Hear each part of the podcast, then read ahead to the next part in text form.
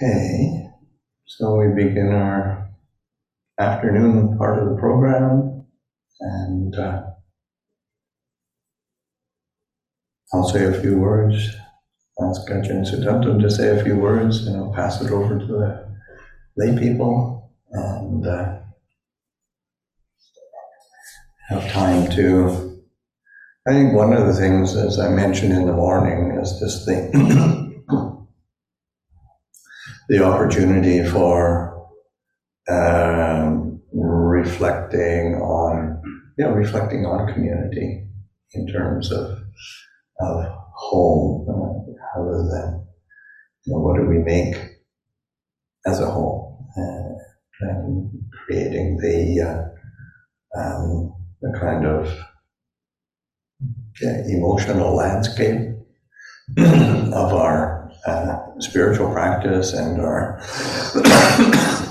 spiritual friendships as a basis for, for what we call what we call home, um, and and that you know ties in with uh, you know thinking of Ajahn Chah and him saying that the like the, the because people would ask him, you know, how can you teach Westerners? They don't, they don't understand Thai, and you can't speak English.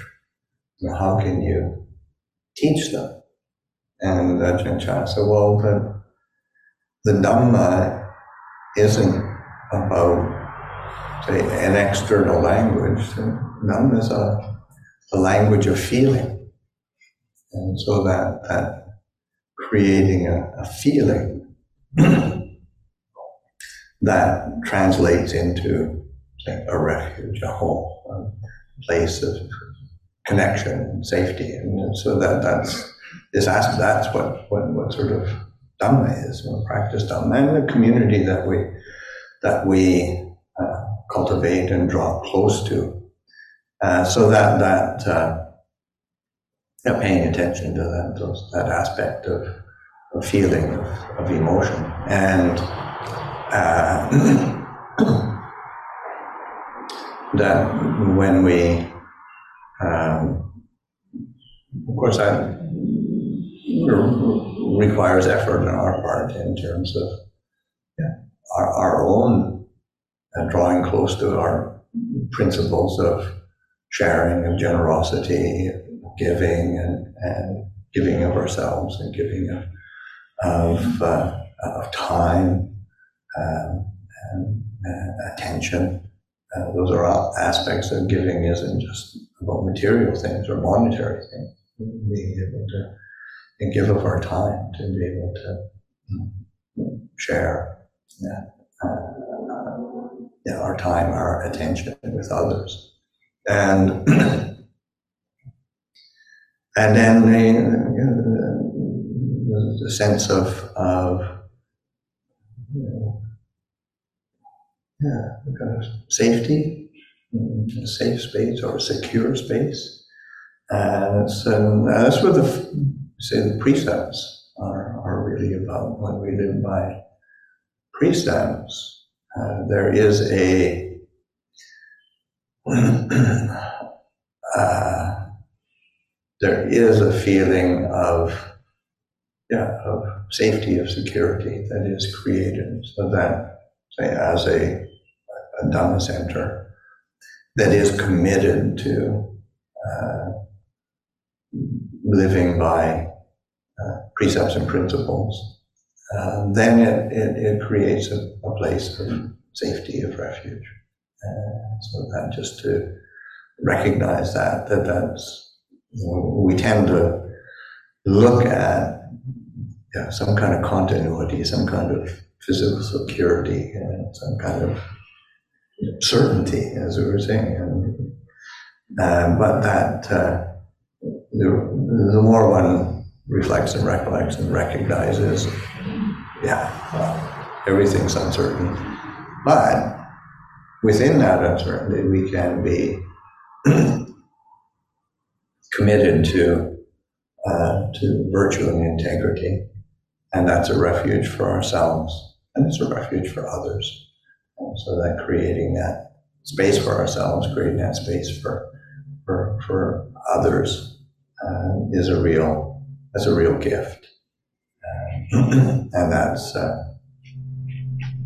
and it's actually one of the things that say the Buddha talks about um, the way he frames it of, of the it's like the five great gifts, Mahadana. You think about these great gifts, great giving. And of course, people get really excited and, well, what are these great gifts? And say, well, not killing, not stealing. the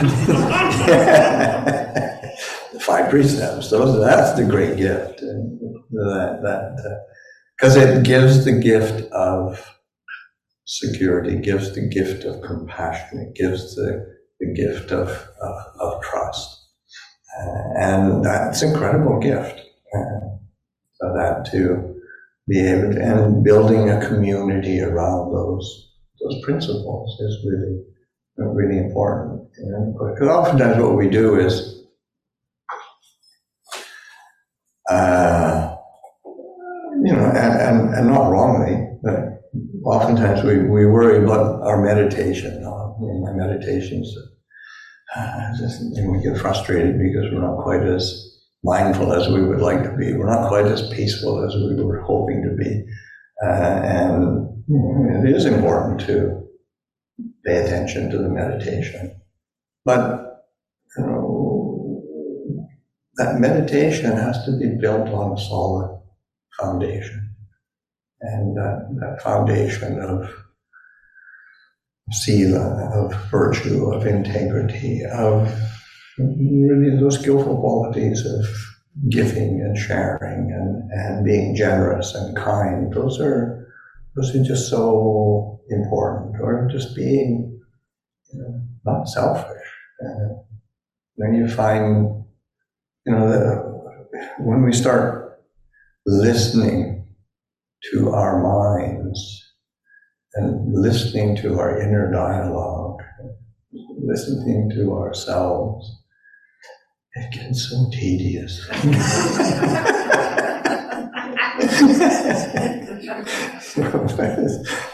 will, will you give me a break from me?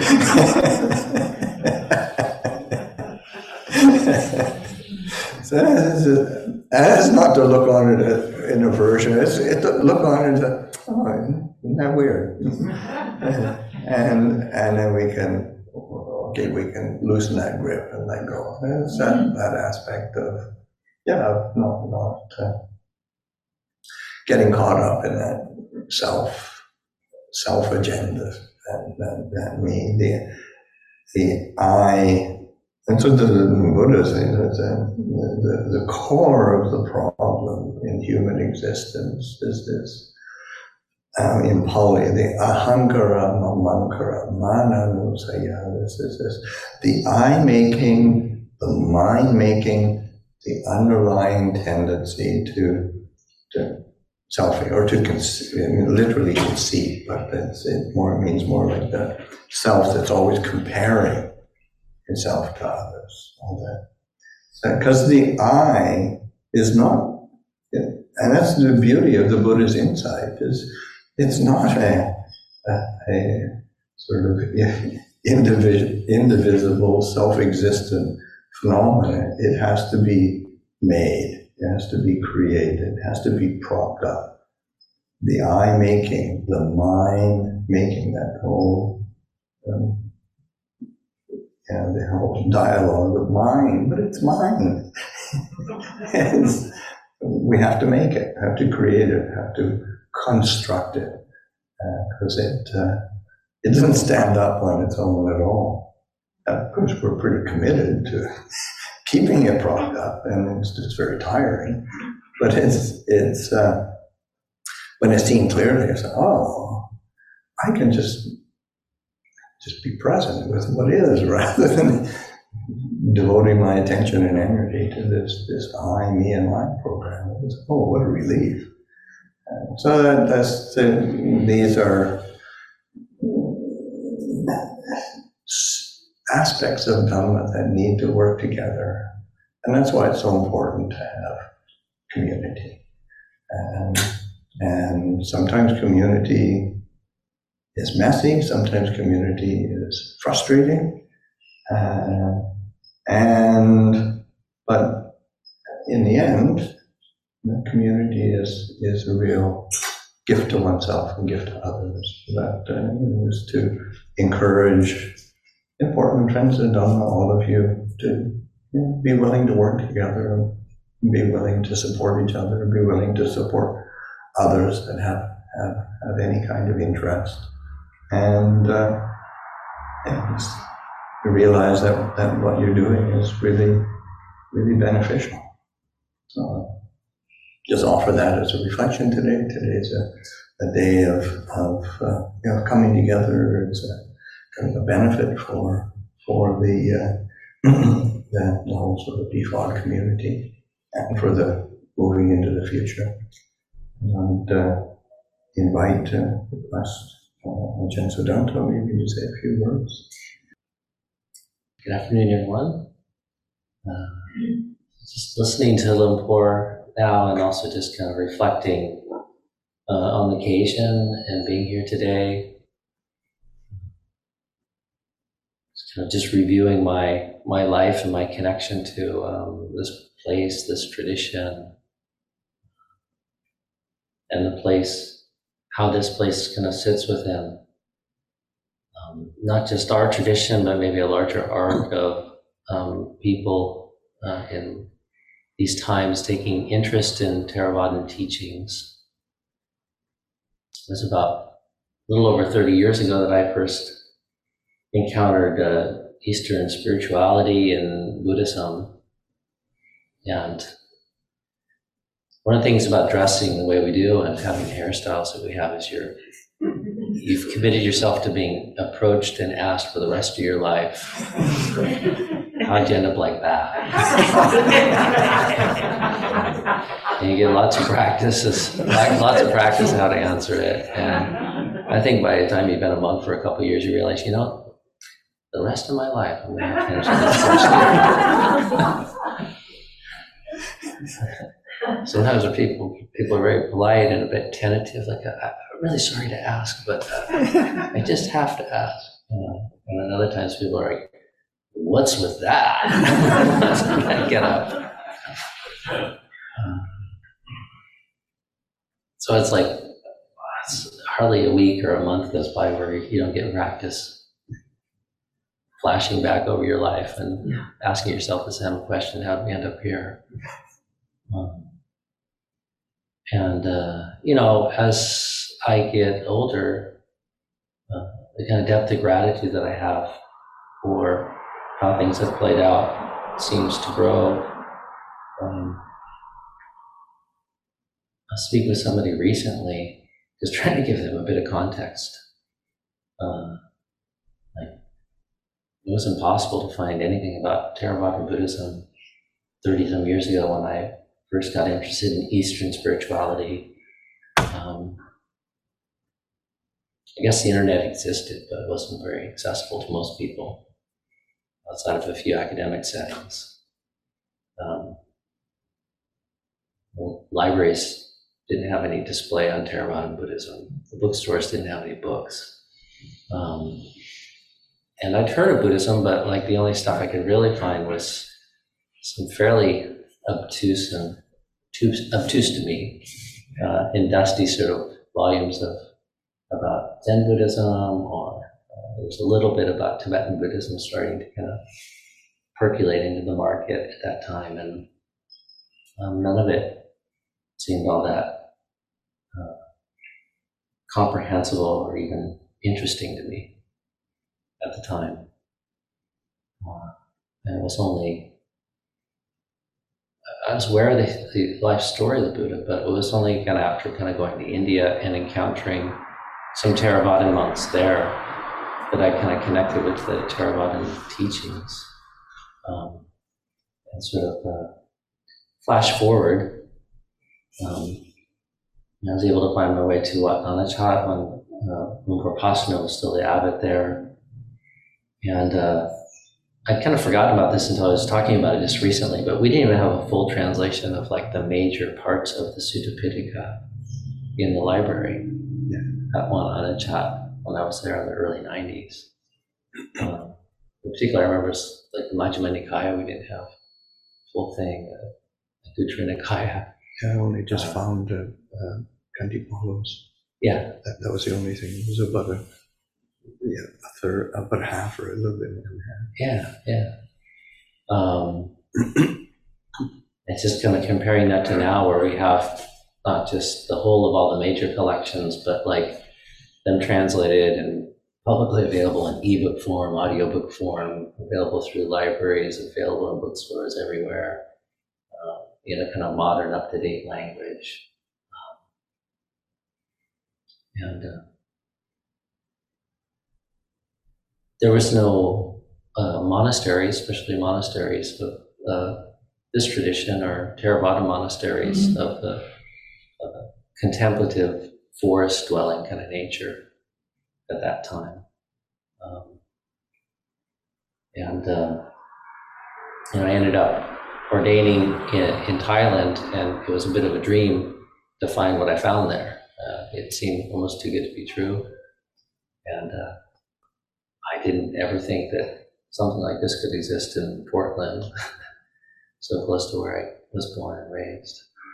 Um, let alone that it could kind of flourish and there'd be like a community of lay practitioners and that so many um, great monks and nuns and people dedicating their, their whole life to studying, and practicing Theravadan teachings could have the invitation or the good reason or the opportunity to come through and share teachings um, with people in this part of the world. Um, and I especially didn't expect I'd come back to the Northwest as a monk uh, and be able to sort of um, live outside of White Salmon and walk alms around every day and um, and just I remember the time of starting the Hermitage having this really profound sort of sense of like all the goodness that has come before to sort of support like those things happening, um, both within our Sangha and also just more broadly. People translating works, people publishing works, people um, going to Asia and trying to find teachers and trying to sort it out, bringing those teachings back, trying to share them to the best of their ability.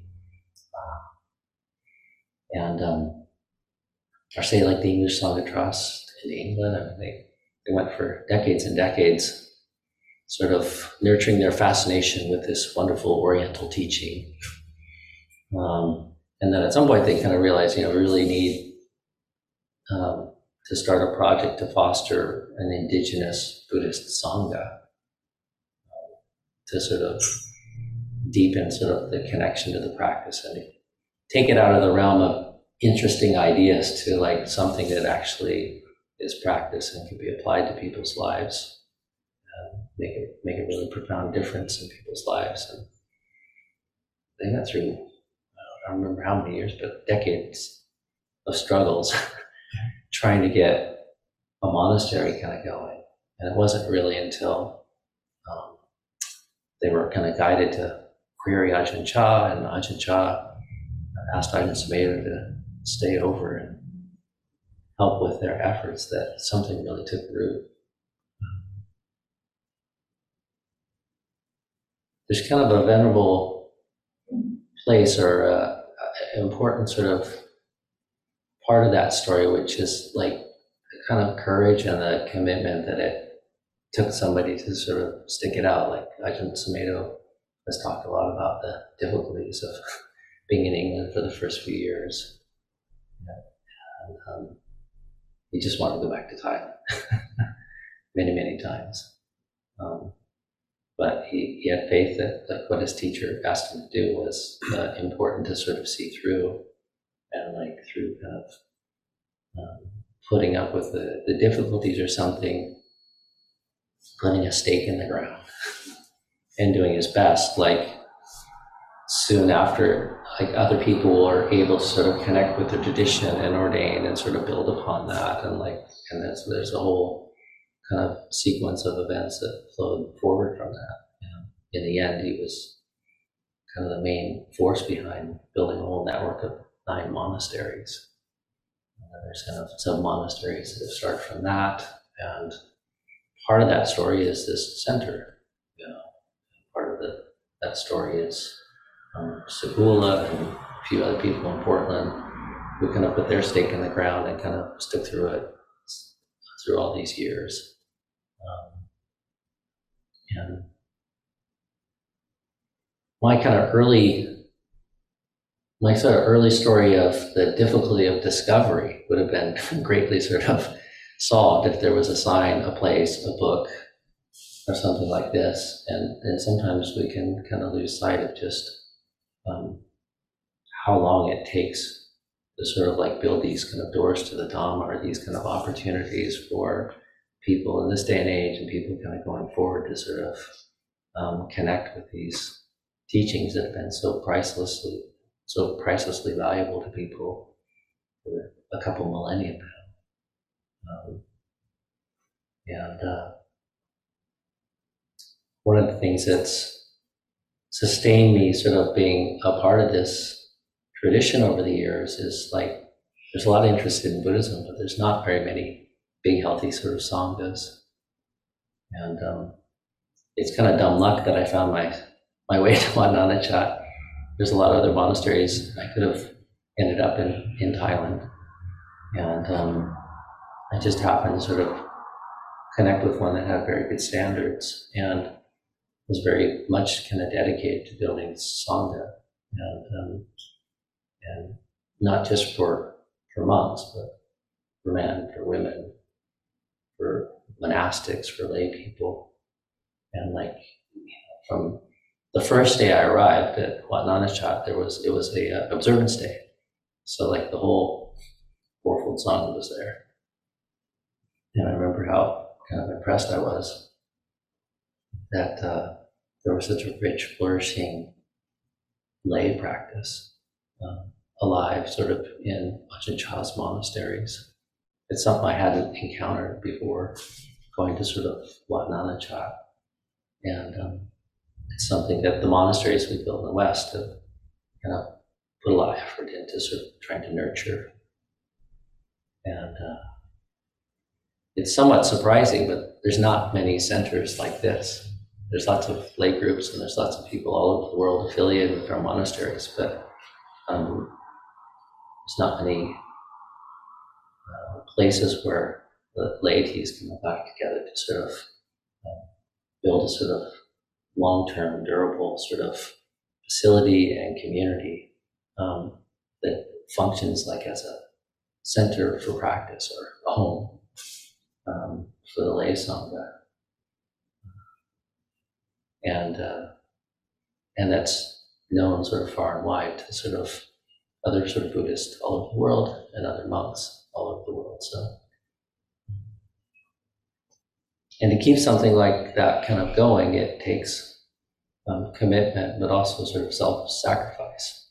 And part of the reason why there isn't more centers, uh, and there isn't uh, more flourishing sanghas, both lay and monastic, is because so often people are um, just following their preferences. It's not, know, relationship, community requires self sacrifice, self relinquishment, and, and kind of commitment. And uh, seems those, those qualities kind of seem undervalued um, in modernity. And because of it, and maybe our mistrust for institutions, people are overlooking kind of the deeper value um, of dedicating themselves to those qualities of commitment, self-relinquishment, and trying to sort of build something both for the present and also contribute to this kind of effort to build something for future generations, for those yet to come.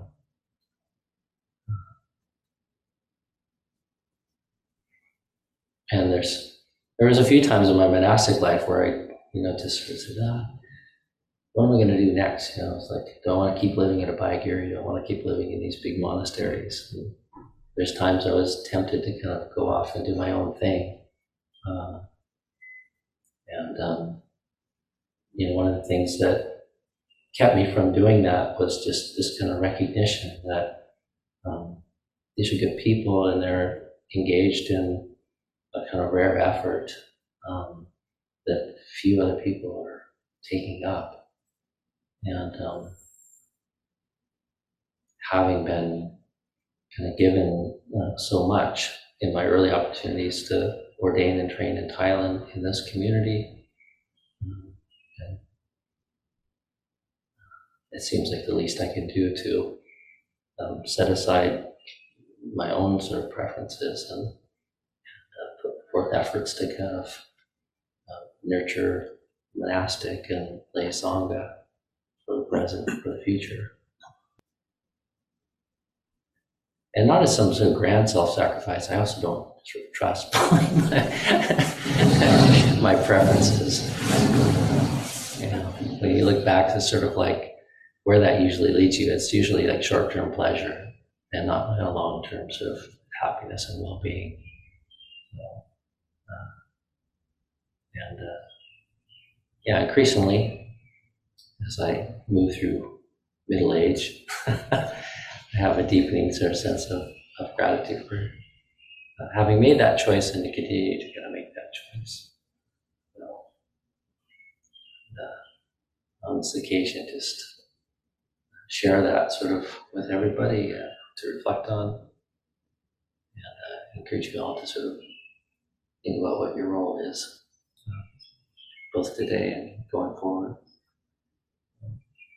And, uh, and also maybe just to celebrate and highlight sort of um, the uniqueness and the unique opportunity of like having uh, not just a community here in Portland sort of connected to this venerable tradition, uh, but, uh, but a center actually.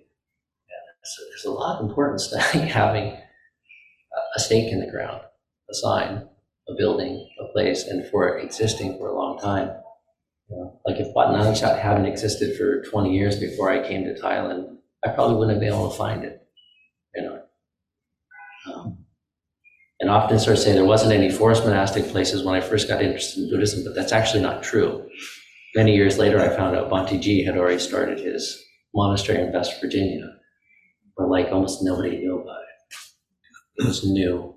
Was in the hills of West Virginia. If you weren't Sri Lankan, you probably never heard of it. Uh, so, and that's like part of the value of like uh, doing the hard work of building a place and and maintaining it, keeping it sort of a, a flour- flourishing and open place for people to practice. And I think think of our parent monasteries or the main monasteries that we've built as playing much of that sort of same role. You know, Amaravati, Abhayagiri, and the fact that they're well-known, long-established kind of places um, really opens the opportunity for uh, a much broader sort of swath of the the, the planet or the populace to sort of find their way to um, to these teachings, should they be interested.